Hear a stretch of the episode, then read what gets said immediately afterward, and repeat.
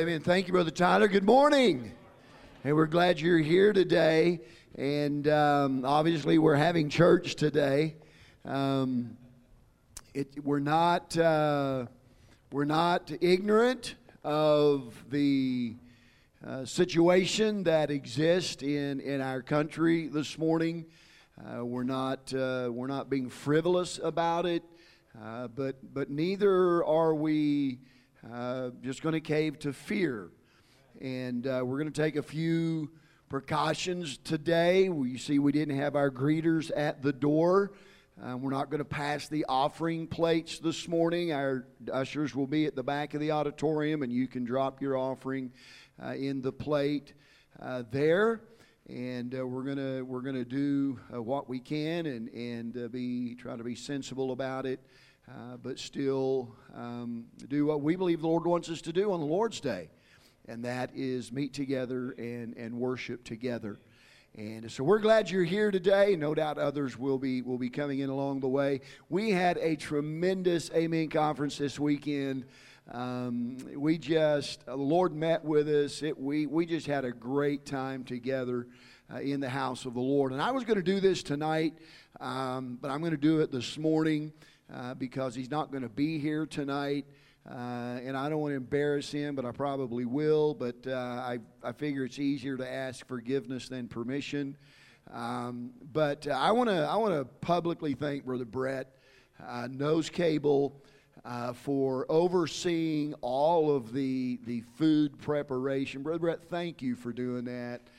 Absolutely. I mean, he's he's preparing he's preparing meat um, for uh, what we were thought would be 600 men. It was about 500 men, and he had a lot of folks helping him. He he'll be the first to acknowledge that. Um, but we're thankful for his his uh, willingness to do that and to do it well. Brother Marlon Meisenheimer, he's not here right now, but Brother Marlon uh, used some of his equipment as well. And uh, guys, you knocked it out of the park and I, I'm so thankful for all of the men who have. Brother Rob, he, he uh, did uh, much of the ordering uh, to make sure we had everything, and, and I could go on and on and on. But, guys, if you had any part doing anything, thank you for doing that. Um, it's an all hands on deck event, uh, the Amen Conference, and we're so, so thankful. Uh, for your willingness to uh, jump in there and get involved and help. Well, we are we've been looking forward to this day literally since 2016. Uh, we scheduled uh, Brother Jason Gaddis to be with us uh, in 2016 was the first opportunity he was going to have. He pastors a tremendous, tremendous church in Oklahoma City, Southwest Baptist Church. Uh, Brother Luke and, and his bride and their uh, baby are members there.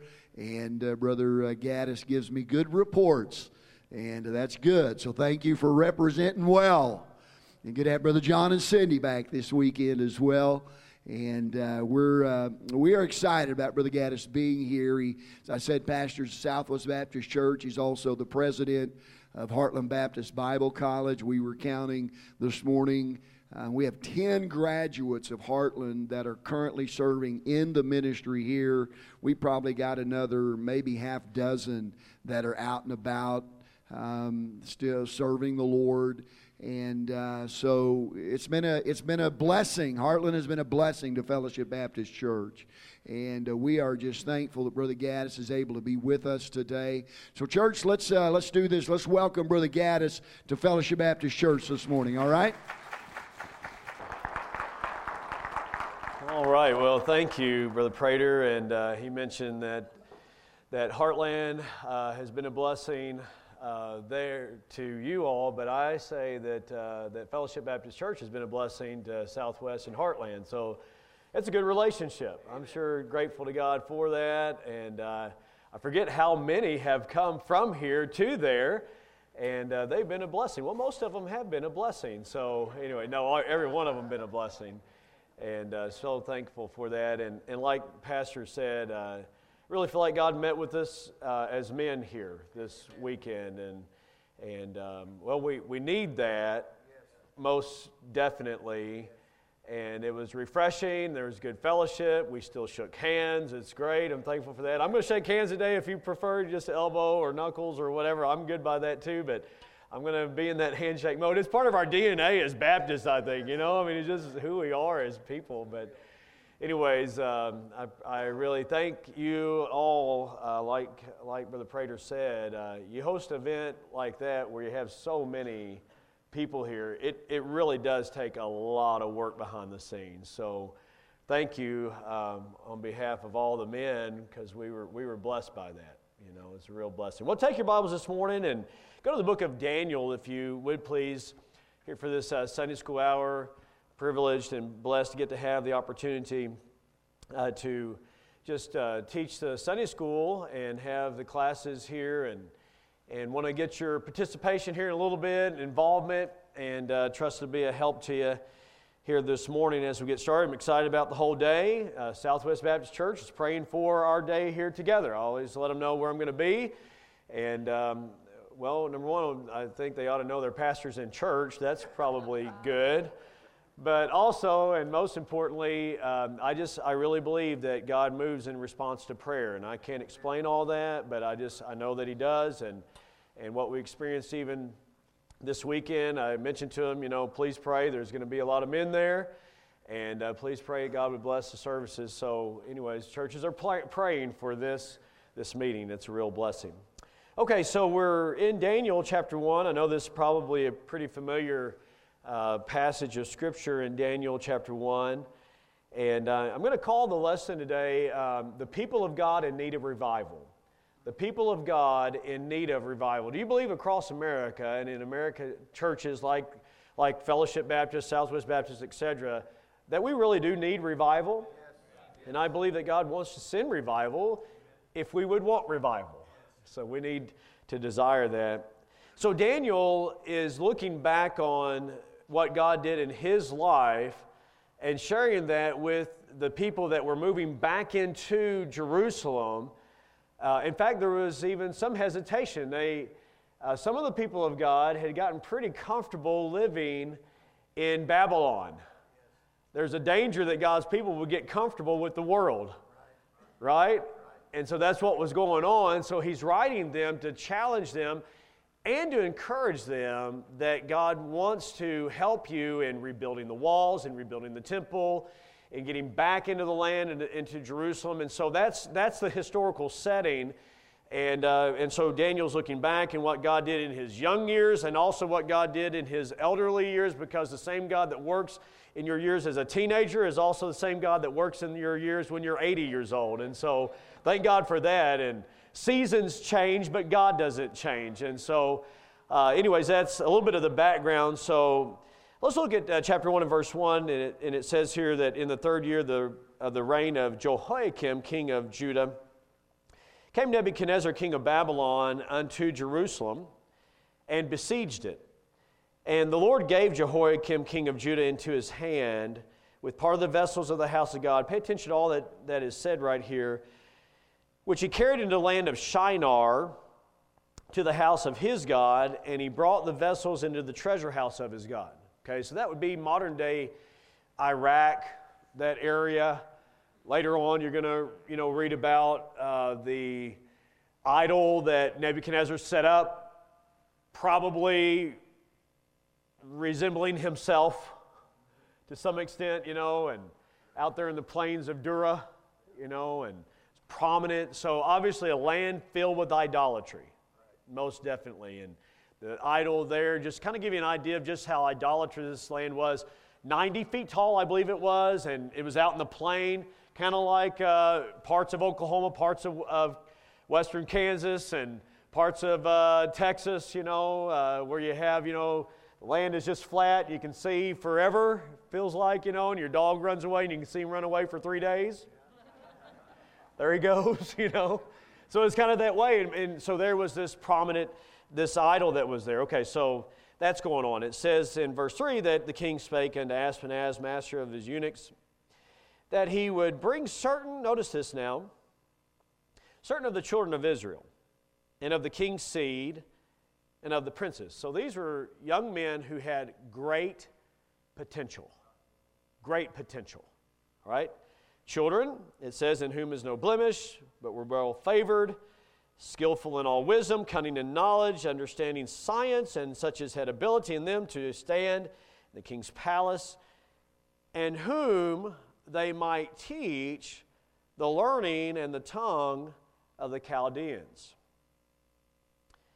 And the king appointed them a daily provision of the king's meat and of the wine which he drank, so nourishing them three years, that at the end thereof they might stand before the king. Now, among these were of the children of Judah Daniel, Hananiah, Mishael, and Azariah, unto whom the prince of the eunuchs gave names.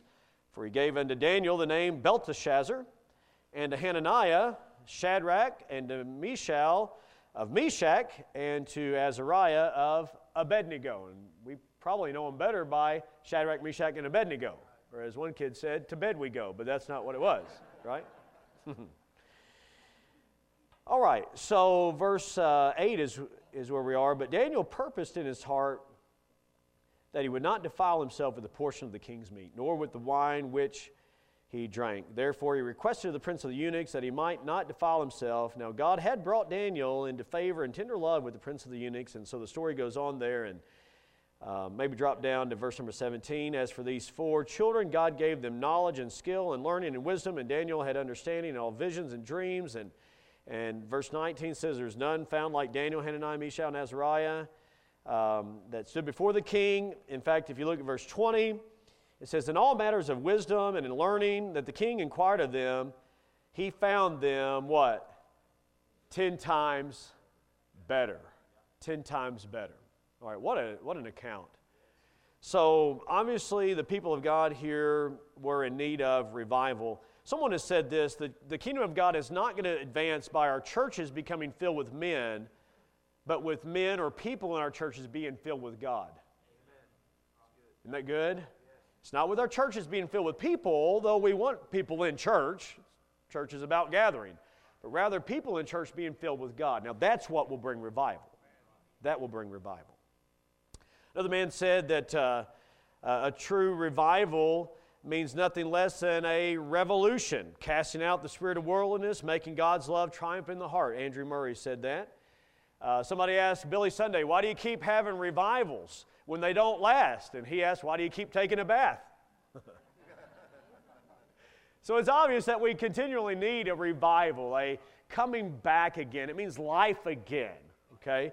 So you can have a revival without having a, an actual revival meeting. You don't have to wait for revival to have revival.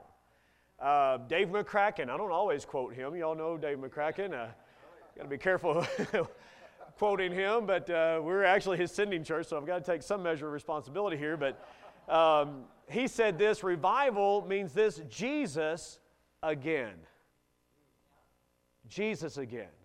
Isn't it ironic that sometimes we can make Christianity about everything except Christ. We really just need to get back in love with the Lord Jesus Christ again. That's what we need. So the people here, they desperately needed revival. They, they needed to get their hearts back uh, in, in being right with the Lord. And so, what I'd like to do is just look at three reasons why they needed revival.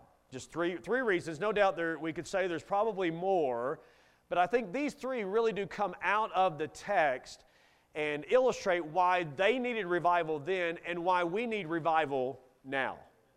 Number one, we're in danger of drifting. We're in danger of drifting. You know, they didn't get in Babylon all in one big step.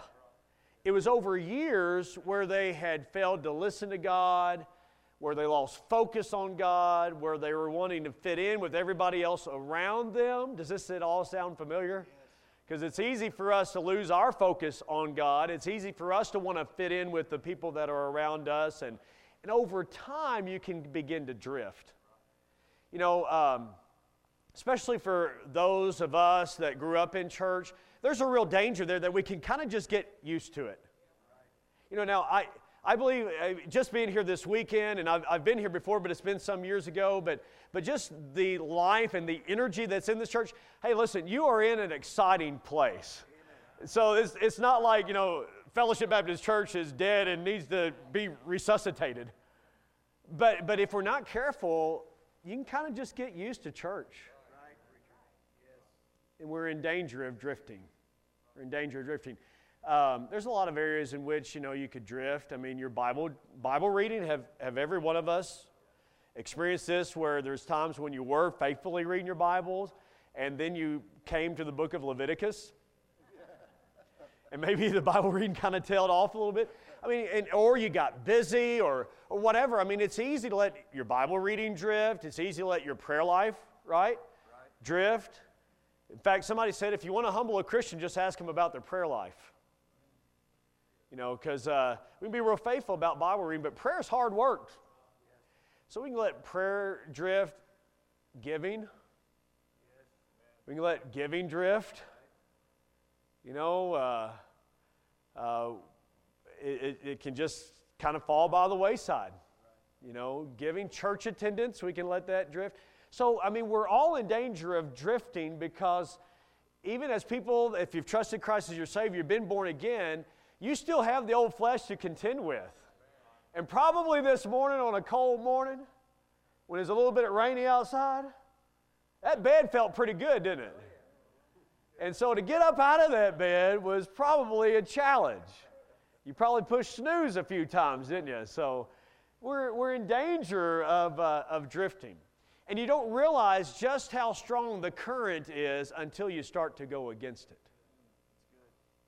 Several years ago, we were on a little family vacation uh, down in south um, east Missouri, and there's a pretty fast flowing river down there. And so we were staying at this particular uh, cabin, and, and, um, and so you could you could pay to have them take you upstream and then float. I love, I love canoeing. I love being out in, out in the woods and such as that. So I grew up in Kentucky and we were floating creeks or cricks, depending on where you're from. And, and uh, so, anyways, um, I love doing that. So you could pay one amount, they'd take you upstream and you'd float down.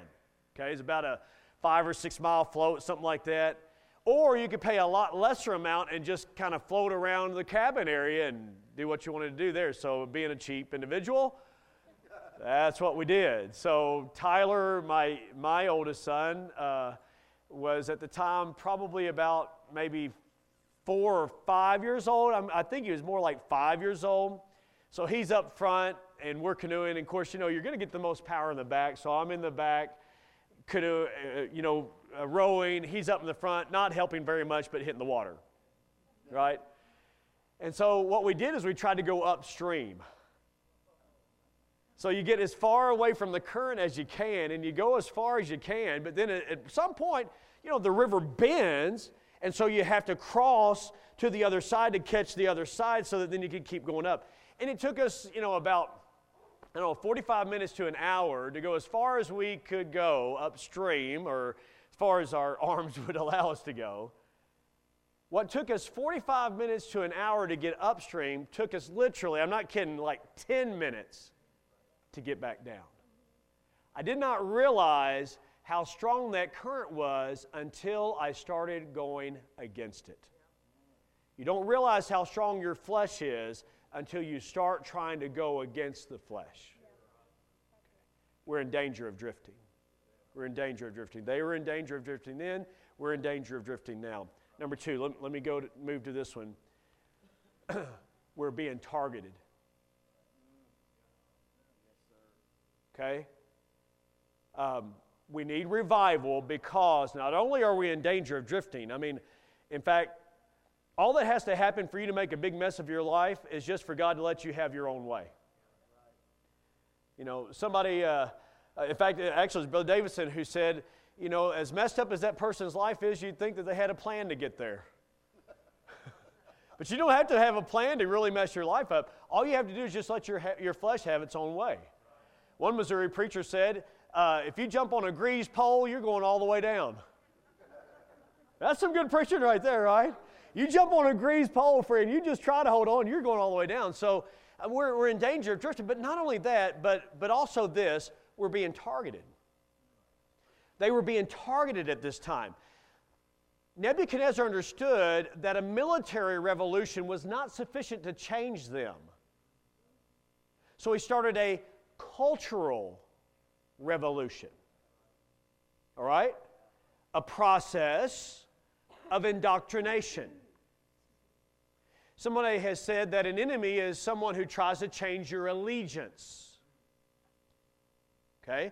So they were besieged. They besieged Jerusalem. They besieged uh, the, the Israel there. And then they hauled them off to Babylon.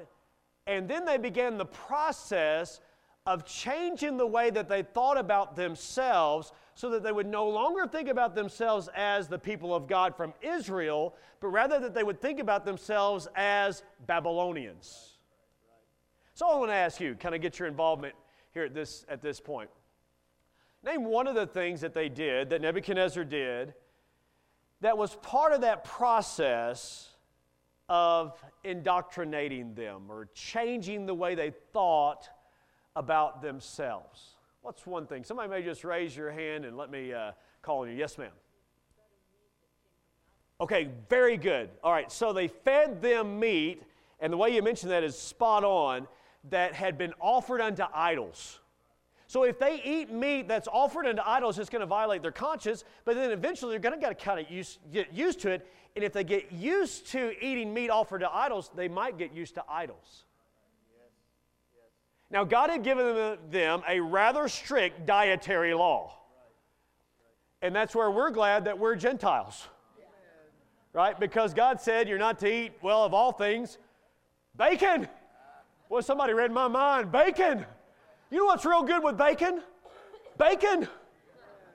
Had two strips of bacon this morning, you know, from the hotel. That was awesome. And man, bacon's good with bacon. And, and so, you know, by the way, it wasn't that bacon was a problem because eventually God said to Peter, you know, Peter, rise and eat. And, and some of the things that he could eat at that point was bacon and sausage and, and, and all that came in ribs and pork ribs. Mercy sakes alive, I'm getting excited already this morning. Right? Yeah, that was good stuff because in, I mean, you know, and, God was saying, listen, it's not the problem with the meat. Now, there's certain things on that dietary law that I, I understand why God said don't eat that. But there's other things that he did. He said that just because he didn't want them sitting down having table fellowship with somebody that was an idolater, so he separated them from the other people of the land. You got it? Does that make sense? Yeah. So the ban has been lifted, so eat all the bacon you want to, even if you're Jewish. Hallelujah. All right, that's one thing. You're exactly right. Watch this. Um, he was trying to give them an appetite for the forbidden.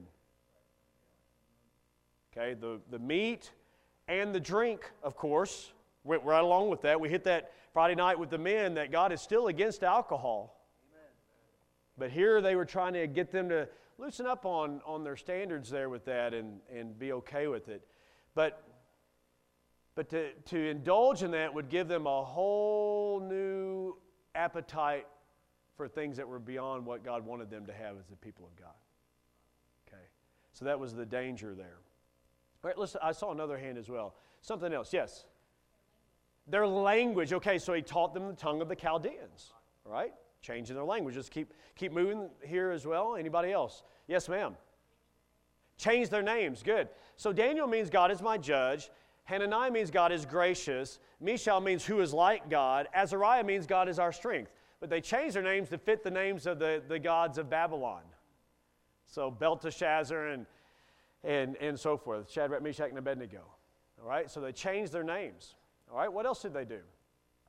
What else? Something else come to mind. Yes, sir. Put them in a new place. That's exactly right. Okay, they put them in a new place. Mm-hmm. Yep. A lot of uh, a lot of young people grow up here. You may go off somewhere else. Uh, you may go to a college campus somewhere. I want to challenge you. You still live for God wherever He leads you. Okay, but you're going to be tempted when you go somewhere else some may go to the military, some may go to trade school, some may go to work a job somewhere. And it, it, even if you're working, you know, at Chick fil A, there's still some bad influences there, right? Yeah. Chick fil A is the Baptist bird, I get that, but nonetheless, uh, there's still people of the world are there, and you got to watch out for the influences, okay? okay? let, me, let me elaborate on that because you're, you're right on there. Another thing they did is I noticed this, they separated the young people from the older people. They separated out the young people. Now, the older generation had let things slide, but here's, here's the thing they knew what was right and they knew what was wrong, even if they were doing what was wrong. Now, I, I am all for youth groups. We have a strong youth group, and, and I'm for children's classes. We have multiple, and I mean, just like this church I enjoyed. By the way, yesterday I got to take the tour and saw just how beautiful and how well laid out your your children's department is and, and all those things. And, and, the, and then also the fastest growing class here in the church the nursery. I mean so it's, it's wonderful. It's awesome. I love it. Um, but here's, here's also something i think we need to think about. The young people of this church need to be around the older people of the church. And i tell you what i feel like is a good sign right here is i see some that are older and i see some that are younger and i'm going to let you figure out which category you're in all right? But that's a good thing. I, I, see, I see gray hair or silver hair, and I see no hair. and, and, I see young hair, and I, I see young people. This is good because I'm telling you, young people, the way that you'll learn to be an older person that's trying to serve God is get around somebody that's been serving God a long time. I learned to pray by uh, Saturday night prayer meetings at Grace Baptist Church in Bowling Green, Kentucky, where I grew up kneeling beside a man named Bob Carson that was in World War II that's still living. He's 99 years old. he's so awesome. He still drives, still lives at home by himself, and he's my pastor's dad. And, and uh, man just has a love for God as a soul winner and taught um, Sunday school for so many years, as long as his mind, you know, and it was still good. it still got a sharp mind, but in his mind, it just wasn't as sharp as it used to be. And so he's phased out of that. But but I still go home. He'll ask me, What are you preaching? I know he prayed for me this morning. So Nebuchadnezzar knew what he was doing to say, you know what? I want the young people to be separated from the older people. Okay? So I want to challenge the young people of this church don't just hang out with yourself, yourselves. yeah, don't just hang out with yourself. Okay. That'll help you too, all right? But I'm my own best friend. No, all right, look. Get around some of the older people here at the church. Ask them some questions. What was it like when you were a young person? Do you remember that? no, no, wait, rephrase that question, all right? you get what I'm saying, but get around some of the folks that have been here for a long time. I spoke with Miss Rita. Is it Rita? Yeah, I spoke with Miss Rita here this morning got she was saved when she was 12 years old, and I'm not telling her age now, but, but she's been serving God faithfully in this church and was at Southwest Baptist Church. She shared with me. Hey, I, am telling you, a young lady could learn something from somebody like that. Just making sense? But they, I, I, there's two areas basically. We're talking about how they targeted them. There's two areas that were targeted. They targeted their faith and they targeted their youth. They targeted their faith and they targeted their youth. And you look around, look, I believe, and I'm not trying to be weird here, but, but if you look at what's going on in our country today, there is a definite agenda. There is an indoctrination process that is taking place in the elementary schools all the way through the, the upper grades and into the colleges, there's an indoctrination process that has been taking place over the years. And in some ways, we've kind of just now woke up to it and thinking, what in the world's going on in our country? Because I guarantee you, if you were born prior to World War II, or, or if you were born prior to, to, to Vietnam, etc., I mean, I'm just trying to put some kind of a time frame on this, you've got it pretty well figured out that God made two genders and only two. And he chose which one you were. Yeah. Only two, male and female. So the agenda today is not really focused on you because your mind's already made up. Though if you'll buy into it, they'll be glad about that. But I'll tell you who they're targeting. And thus, you know, Facebook or other social media outlets will allow you to choose from multiple genders, designations. At least at one time, I don't know, I'm, I'm, a little bit ignorant on many of these things, but, but at some point there was like 67 or 70 different genders that you could choose from, or just write your own in. How in the world did we get there? We're in danger of drifting and we're being targeted. And, and they want us to think that, you know, gender is fluid and that you don't determine your gender until you're like four years old. What kid at four years old is able to make some major life decisions? I mean, uh, and, and really, I mean, a lot of this is just scientific uh, just scientific. I mean, what if little little Johnny says, "Well, I'll tell you what I want to be. I want to be a chicken." I want to be a rooster. And so now his mom's going to bring corn out for him to peck every morning. I'm being silly, but, you know, and he's strutting around there. Are we doing all right? I mean, who's to say what? You know, but, but there's an agenda, and, and we'd be foolish to think there's not an agenda. They tried to say that uh, boys and girls, you know, are, uh, are just the same, and and so they tried to prove that in, uh, in one of the universities. And so they took these little two and three year old boys and girls, and they were going to let the boys play with dolls. Hey, listen, by the way, boys don't play with dolls, boys play with action heroes. But they gave them dolls to play with, and so they observed what happened after that. what happened was these dolls started flying across the room and heads were popping off because boys, that's how boys play. I've got three of them, I know. Yeah. That's it. There's a difference in the genders. But our country is so confused that we're confused about what bathroom to go to. Well, I've been in the ladies' room, but as soon as I found out where I was, I got me out. How did we get where we are? I'm just using that. That's I realize, and, and some may say, well, that's a cheap shot. I, and I'm not trying to take a cheap shot. I'm just trying to say, look, this is where we are as a country. And this is why we need revival. It's, it's so evident that we need revival in our land because we're in danger of drifting and we definitely are being targeted. And, and, and if you don't think so, then really you're not, you're not paying attention to what's going on around us because children are being indoctrinated and all the way through their, their ages. And, and then the faith is under attack. I mean, really, you look around and faith is under attack. So we need revival. Number one, because we're in danger of drifting. Number two, because we're being targeted. And number three, because living for God is 10 times better. It's 10 times better. Daniel said, I, have purpose in my heart. I, have set my heart um, that I would not defile myself with a portion of the king's meat. So he said, Listen, just just give us basically vegetables to eat and water to drink.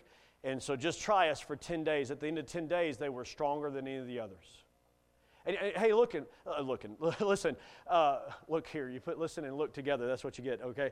Um, these were probably about 15 to 17 year old young men. What 15 or 17 year old boy do you, do you know that wouldn't put away a bunch of meat? And this was the king's meat, so this was good stuff. So no doubt they could have, have done that, but but they said, Look, just give us this to eat because they didn't want to break God's laws. And so then at the end of three years, as they came and they appeared before Nebuchadnezzar, here's what he said I find these right here, these four, to be 10 times better. That's his words. Ten, it's, it's a saying. We would say, in our vernacular, we might say, man, they're a hundred times better.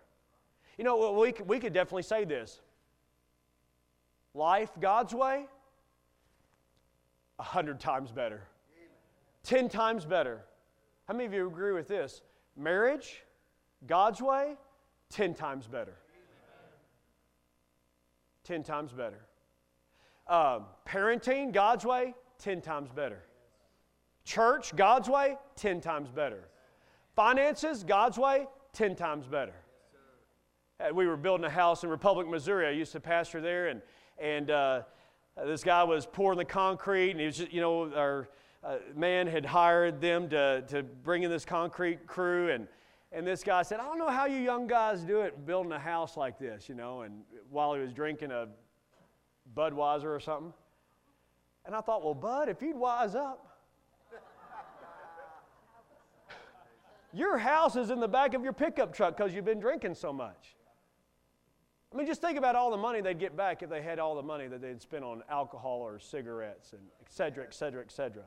I'm just saying, it, isn't it a blessing even just going into the doctor's office? I mean, we, we're still under the curse. We still struggle with stuff as believers. We do. I mean, we, believers get cancers. Believers struggle with various diseases. I mean, it's, we're susceptible to it. I, I get that. But isn't it a blessing to sit there and, and the doctor asks, Do you, ha- do you smoke? No. Do you drink? No. Do you, I mean, and, and that alone says I'm free from a bunch of stuff.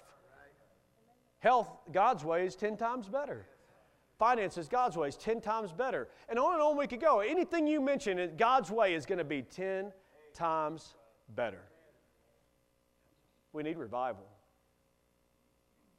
Fellowship Baptist Church needs revival. Southwest Baptist Church needs revival because there's a whole new generation comes up that's coming up that is in danger of drifting, that is being targeted, and they need to know. Oh, it's, it's, it's in my soul, it's in my heart that I, I really, I mean, I feel like the burden of what I'm doing right now as a pastor or what I'm doing in, in, in uh, the college where I am privileged to serve is I'm just trying to help the next generation get what I got. That's it, because I was so blessed to get to grow up in a, in a, in a godly family, even though my dad wasn't in church. Eventually, he did get in church, and, and I saw God work in my dad's life and my mom's life. And I'm here today because I had a faithful mom that kept me in church. And I've been blessed being a part of a, of a church that loved the Lord and just wanted to serve God and care about missions and, and, and just on and on. All these things. And it's not because of me, because I know me. And you know you. But here's what I know God's way is 10 times better. And sometimes it's tough to take a stand. Some of you work in different places where there's a lot of pressure on you in offices, and in corporations, and in factories, and in schools and so forth. I mean, I, I talked to some of the dear folks at Southwest, and some of the pressures on them right now to accept and condone everything that's going on out there. It's real. I remember being in the 10th grade, and um, our class was assigned to read a book called Brave New World. It's a book about the future. We'd read Orwell's uh, 1984, and so now we were going to read. Uh, Huxley's, uh, if I, I, may have those mixed up, but I think it's Huxley's uh, Brave New World. And, and um, began to read it. there was language in it, there was scenes in it. And I, Angie is now my wife, but uh, we were in the same 10th grade class together. And I said, Angie, I, I, don't, I don't think I can read this book. I don't think we should read this book. And I talked to her dad, who was my youth pastor at the time, and I said, Brother Decker, I, this is where I am on it. I, am not real sure exactly what to do. And he advised me, you know, go and talk to Miss Wade. Go and talk to your teacher and, and just explain it. Don't, don't be obnoxious. By the way, I noticed even Daniel in this chapter, he wasn't like picketing outside and doing a lot of weird stuff, you know. I mean, it, he was just saying, I, I know where to draw the line. He actually learned the language. He learned a lot about their mythology, not because he was going to buy into it, but he just, he knew, but he knew where to draw the line. Okay, you, you got to know where to draw the line. So I, I went to Miss Wade and I said, Miss Wade, I, I don't think in good conscience that we could read this book. You know what she said? She said, You know what? That's going to be okay. That's fine.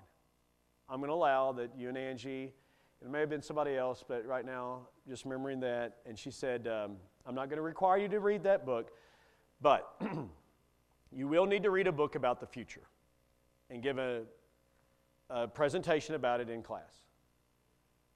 So I thought, hey, I know a book about the future. So we were privileged to read Oliver B. Greene's commentary on the book of Revelation. The book of Revelation has something to do about the future. It is not just what might happen, it's what's going to happen. And we were blessed in our 10th grade class in our public school to give a presentation on what the Bible says about the future. I learned right there it's not easy to take a stand, but when you do take a stand, God honors it. We need revival. I don't know what's coming in America. I, I, I, don't. I mean, there's a, there's a lot of anxiety, there's a lot of fears, there's a, I mean, just, there's a lot of stuff going on right now that I never even dreamed would be going on. I mean, just right now. It's definitely demonstrated just how vulnerable we are. I know this we need revival. We're in danger of drifting, we're being targeted.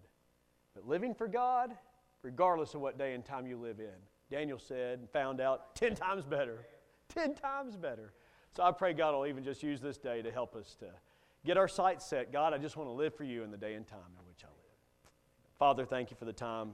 Enjoyed interacting with the church here this morning, and, and I thank you for the stand